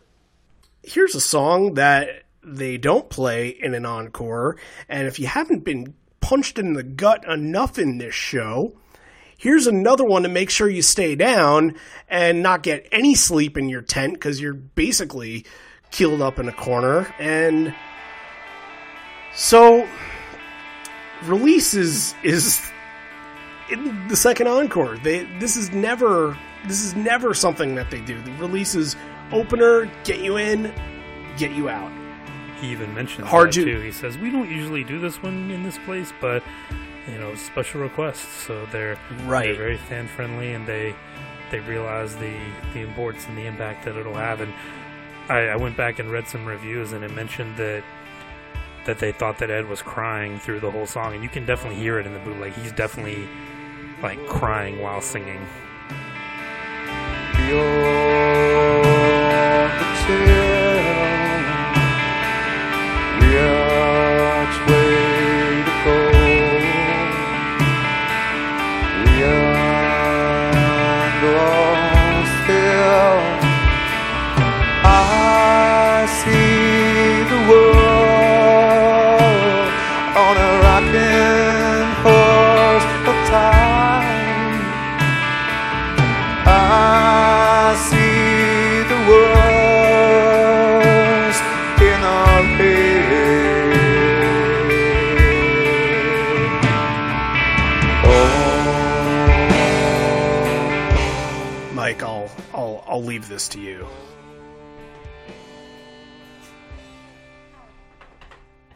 you? Uh, that's a yeah. So so for me, a little bit of very brief history on Pearl Jam. For me, you know, when I was when I was about nine, my you know I mentioned this earlier. Was my dad had introduced me to to to Pearl Jam. So my dad was was sick a lot when I was a kid, um, so he was, you know, sitting on the couch, listening to a lot of music, playing his guitar when he could. But that was early 90s when MTV was, they actually played music. Um, and I remember him again showing me all these videos. He introduced me to like Rage Against the Machine, Alice in Chains, and Pearl Jam, and he loved Pearl Jam. So, you know, fast forward 2006, my dad passes away after a really long battle with, um, you know, he had liver cirrhosis, had a liver transplant, all that, and uh, you know, he finally, you know, finally it, it got the best of him. And um, you know that song, obviously, I was and Randy, you and I were talking about this before. I mean, it's almost like kind of cliche to even say. You know, everybody's like, "Oh, you know, I hear the song, I think about my dad." Well, you know what? It, it's true. So here I am now, a year and a half later, at this show I'd never seen them before, and in the back of my mind, I almost didn't want them to play it because I knew I was just gonna fall apart. And then it came on, and and I just remember, and and I just remember it being so difficult to hear, but at the same time, I was so happy, and I just had to. Uh, it, it was it was so hard, but then I think probably like at the second Dear Dad, I think I was just smiling and tears in my eyes and just looking up at this beautiful fucking sky with just the stars, right? And and just I could just feel, you know, I, I don't know, you know, I, a lot of people have different beliefs on, you know, what happens when you, you know, you pass on and so so on, but it just kind of felt like he was there with me and it was just that to me was the point of the set that I'll always, you know, I always go back and talk about the elderly woman moment, and you know, we'll get into, a, you know, alive later and, and all that when he says, "Hey, look at us, we're all still alive," you know. But like, that to me was, you know, because my dad got me into them, and he had passed, and we and we had sit. My dad was the kind of guy where I would like call him up, like when I went into the military, and I was like, I would still call him like all the time because I'm a big record collector, so I'm always out digging for records, going to Goodwill wherever I can, and I just find like random shit, right? And I would still, even when I was like in the military in the barracks, I'd call him and I'd be like, "Hey, man, I found this weird ass record, like."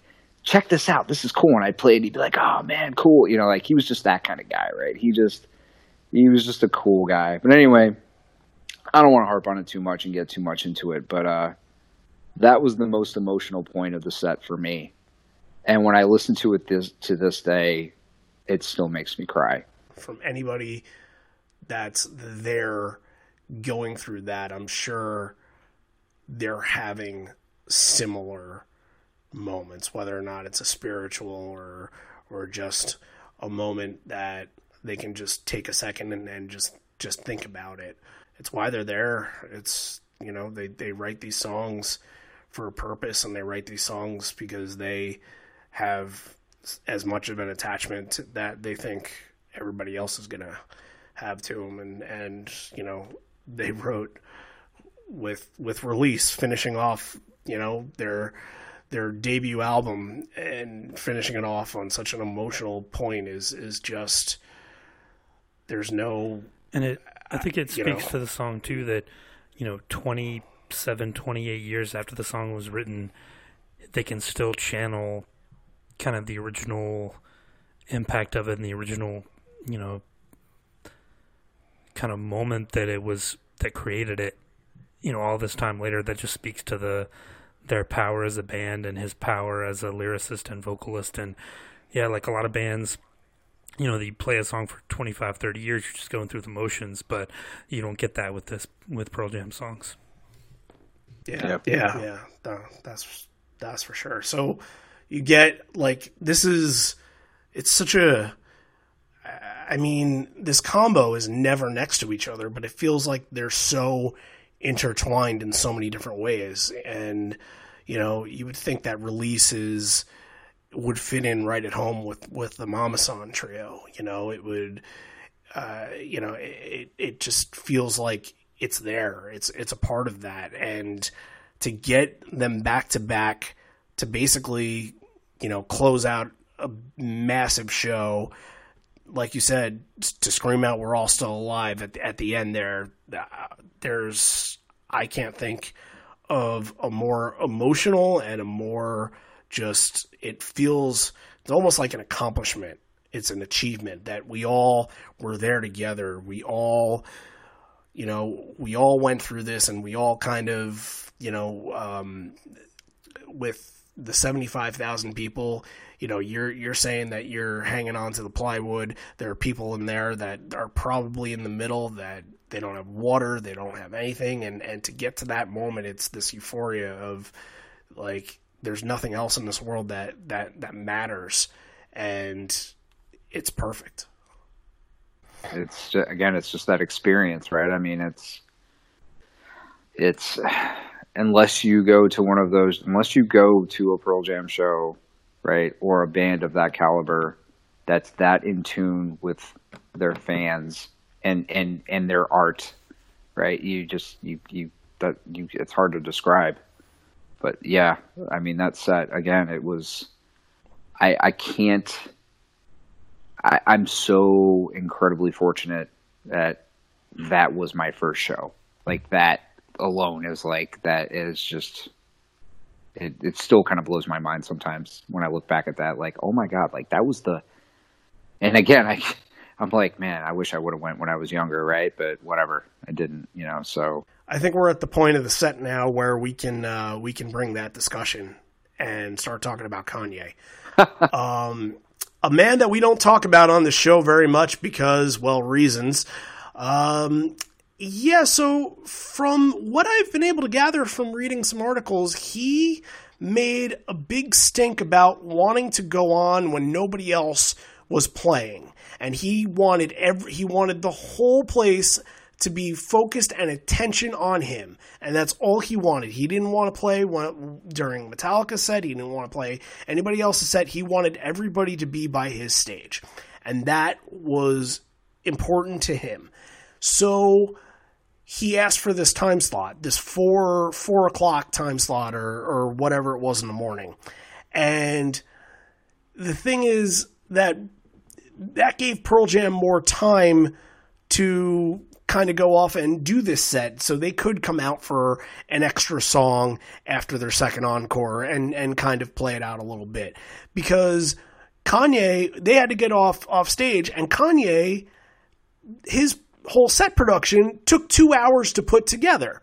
So people that wanted to sit there and wait for Kanye had to wait for two hours, which is just a little bit ridiculous. And you know, I I don't agree with Kanye on any of this, but I can see how he's pissed off. But he shouldn't be pissed off at Pearl Jam. He should be pissed off at himself. Yeah. So I feel like I need to pour another glass of wine before we start talking about this one. But so you know, so this is how this all kind of went down. And so from if my memory serves me correctly, and I'm usually pretty good about this, Kanye was supposed to go on at I think three, and then yeah. yeah, and then Ed made the comment about I, I, and I can't remember exactly, but he made the comment He's, about I'm supposed to tell you like, guys to yeah. stay over here, right? But you right. but Phil but Phil Lesh is playing over there, right? The uh the people who put on this, this beautiful festival is, is, is asked me to tell you that now is the time to take the. I'm not going to say it.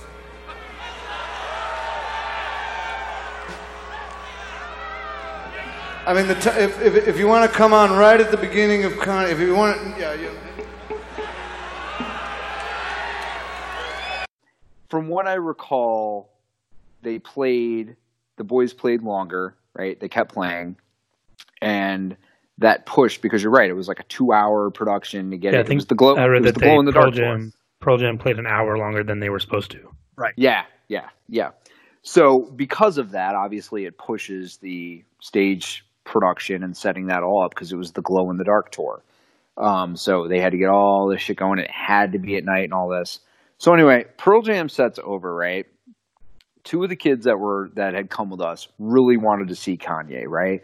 And you know, I, I'm a I'm a hip hop fan, and I thought I thought Kanye's first album I thought was a really good album, right? This is before Kanye turned into Kanye, right? But uh, so I was like, cool, I'll stick around, whatever. You know, it's now like you know after three in the morning, whatever. You know, at this point, it's like who the hell needs sleep? So we're sitting there, and I remember it now being like maybe 4:15 ish in the morning. It's late. It's really late. We're all like at this point all the sweat is dried.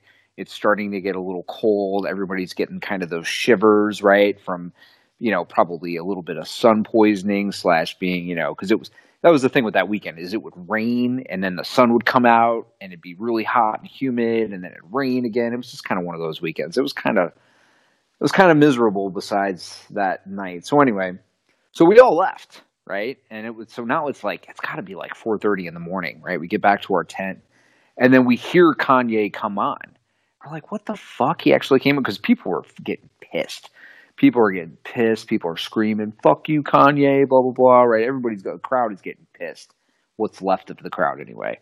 So anyway, Kanye goes on, and I'm not there, right? But he plays for like maybe 45 minutes or so, and then he just walks off stage and doesn't say anything to the crowd, doesn't address the crowd, nothing, just walks off stage.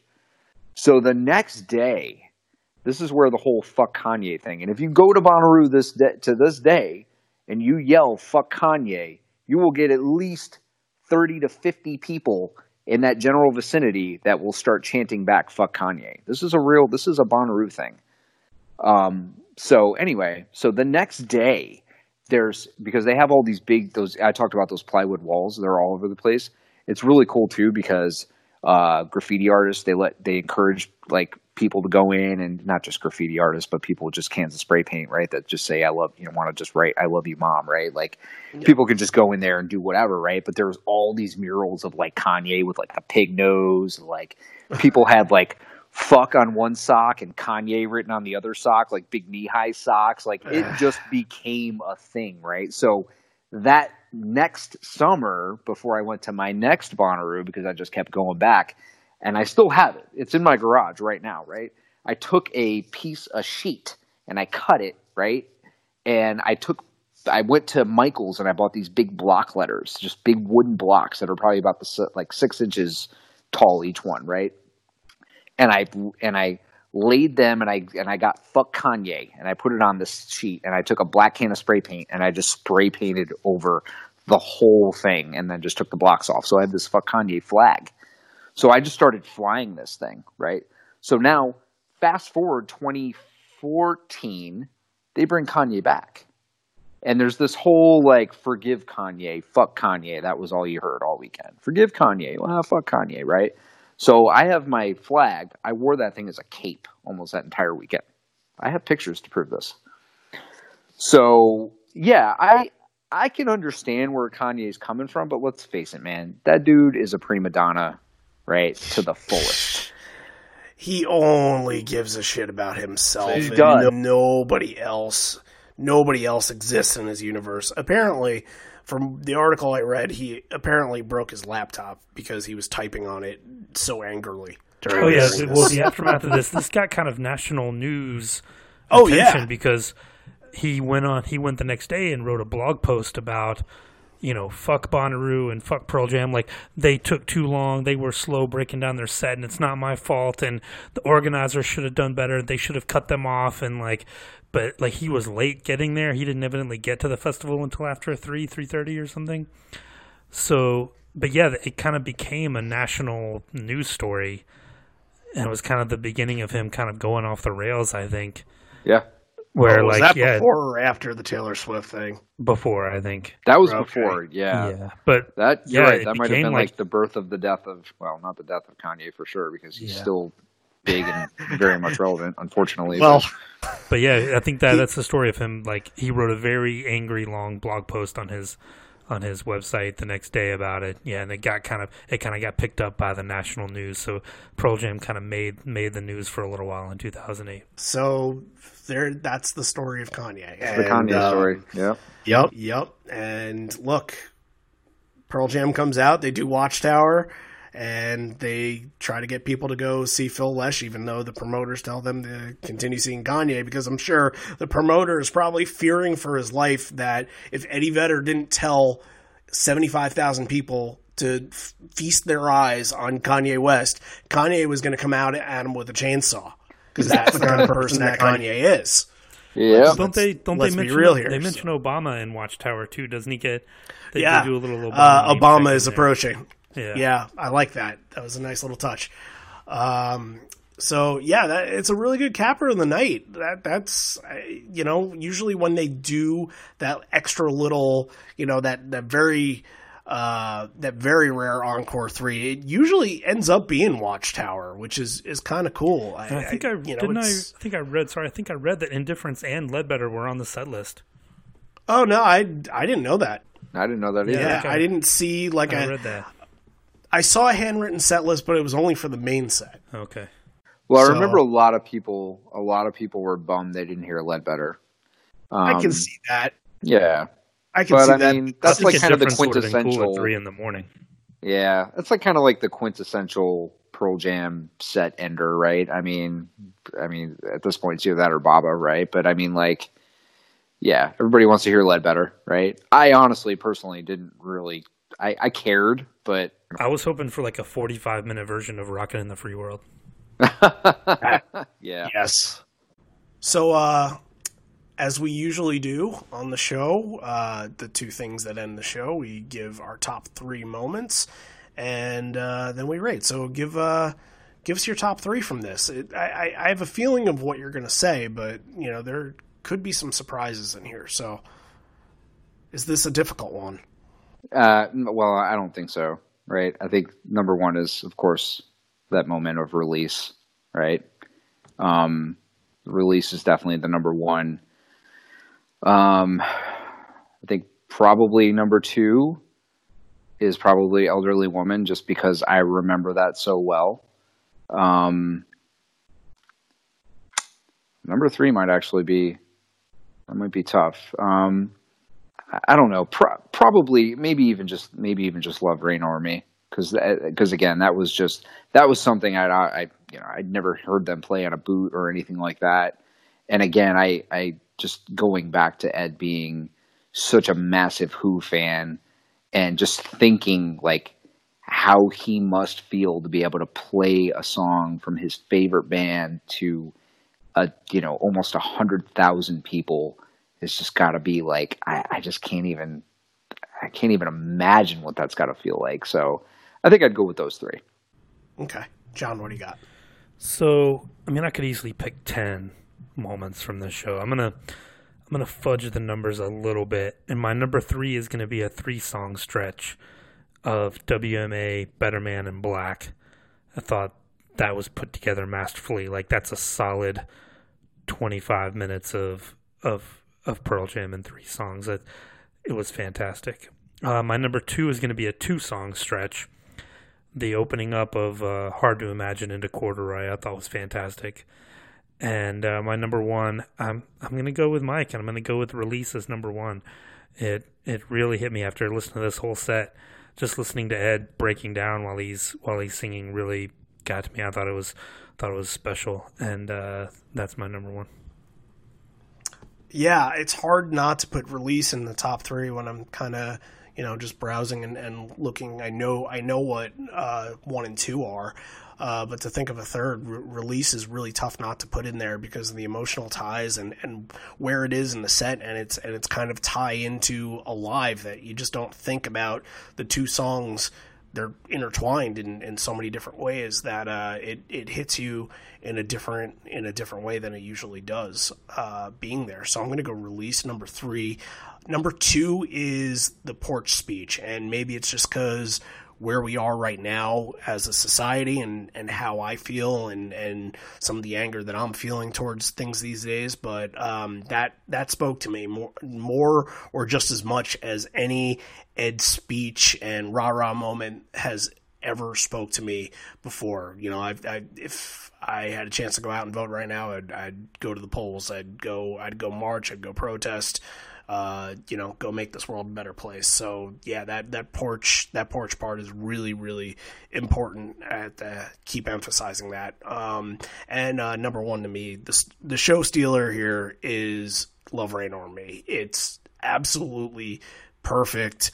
Um, Boom gets his moment to shine. Ed is just channeling everything from his inner Who fan, like you said. You know, people when they're kids, you don't you don't think about growing up and playing your own music. You think about growing up and playing the music you love there. You know, you love at, at that moment, and that's that's why he does it. And uh, you know, people complain a lot. Why are they playing so many covers? Why are there so many covers at the show? It's because it's because it means something to them, and you know, and, and if it does, then it makes it makes the stage and it makes the setting more meaningful. So that that to me, there was nothing better than in, in that set than that. So uh, let's uh, let's give a rating for it.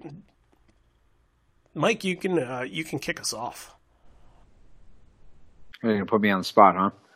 Well, Everybody gets to be put on the spot. I'm a it's- yeah. Well, I mean, I'm equal little- opportunity. I'm a little biased here, right? I mean, it's you know, I mean, there's there's it being my first Pearl Jam show, it being my first Bonnaroo, it being uh what well what's your what's your what's your rating scale again? Uh, one to ten. One to ten? I think I'd no, this is okay. I think Don't I would probably overthink it. No, Don't- I'm trying not to overthink overthink it. I think I'd give the show an eight. Whoa. which is Okay. very bold, which is very bold, right? But again, the Well, show for me That's is lower so, than I thought. Yeah, So I, I meaningful. you were Well, to give this a ten. I was gonna give. Well, I thought about giving it a ten, but I don't really give anything a ten for anything, just because No, I, I understand that. uh, I, you know, I'm not gonna, and I'm not gonna second guess myself. I'm gonna But go. is this the best show that you've ever been to? Or this no? is the best show I've ever been to. So I mean, So I guess you've never been to a show that's to- better than an eight. Think about that for a second. All right, fine. We're gonna go with the ten. Okay, We're gonna go with the ten. that's a two point. That's a two point difference. That that is, a two point. Did that I say the- I wasn't gonna second guess myself? Is that what I said? Something like that? Is that No, we can. We'll know. cut that part out. Yeah, cut that part out. Okay. Yeah, I'm gonna give the show a ten. First Pearl Jam go. show, first Bonnaroo. I mean, the set list is just in, again. Uh, obviously, we've we talked about it a little. Is just incredible. I mean, the way it's the way it is constructed is is it's perfect. It really is. Well, I am going to give the set itself a nine, but I'm going to give. I'm going to award a bonus point for pissing off Kanye West, so I will also give it a ten. Nice.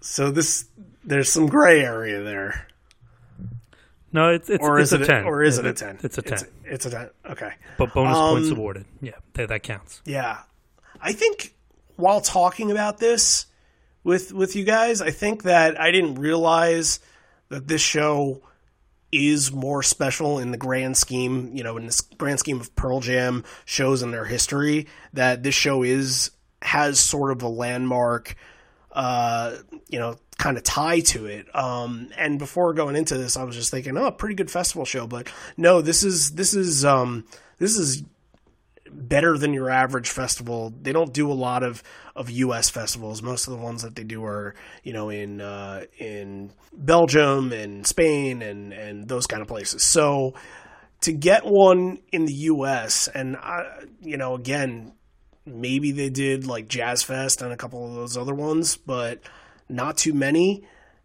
I and Bonnaroo like at this at this time, I'm thinking because it was around like 2005 2006 where people started to really talk about Bonnaroo. Bonnaroo's like the height of the festival game. And if you're headlining Bonnaroo, you ain't no nobody. You're a big deal. It's a really big deal to be at this show. Um, the set is construction is next to perfect. Uh, I uh, I think it's I think it's a really really good nine that I'm gonna go back to at some point and listen to a lot. If if you want versions of songs that are just that feel like you know they have epic builds and, and epic rises, then yeah, this is this is the show for you. That uh, so I'm I'm fine with giving it a nine. I don't give tens very often anyway. So um, you know, Pinkpop 2000 is more of my kind of festival, but after you still, after you bullied Mike into giving a ten, you're not even going to give it a ten. well, he was there.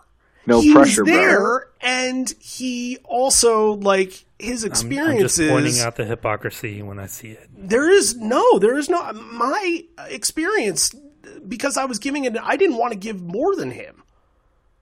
He had to give more than me or equal to me because his experiences, you know, they were more important than than anything I had to do with. The I just show, think I just think these people would be happy if we had tens across the board. That's all I'm saying. I'm here to give them informed opinions. All right, you you heard it. We tried. I'm fine. I'm fine with my decision.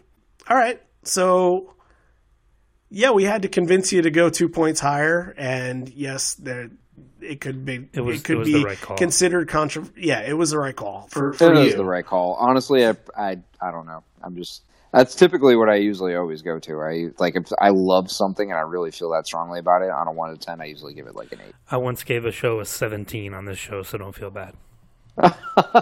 Seventeen. Holy John shit. also can't count one through ten. So, Well, yeah, I was gonna say there's a problem with math, but that's okay. Mike, we thank you for your patronage. We thank you for your friendship and joining us to tell all your great stories today. man. Thank you for telling us the stories, and thank you for sharing your experience. Like that, that was great. Whether to or not a- you a wanted firsthand them to- experience of a show like this, I thought it was fantastic. You Yeah. did a great job. Thanks.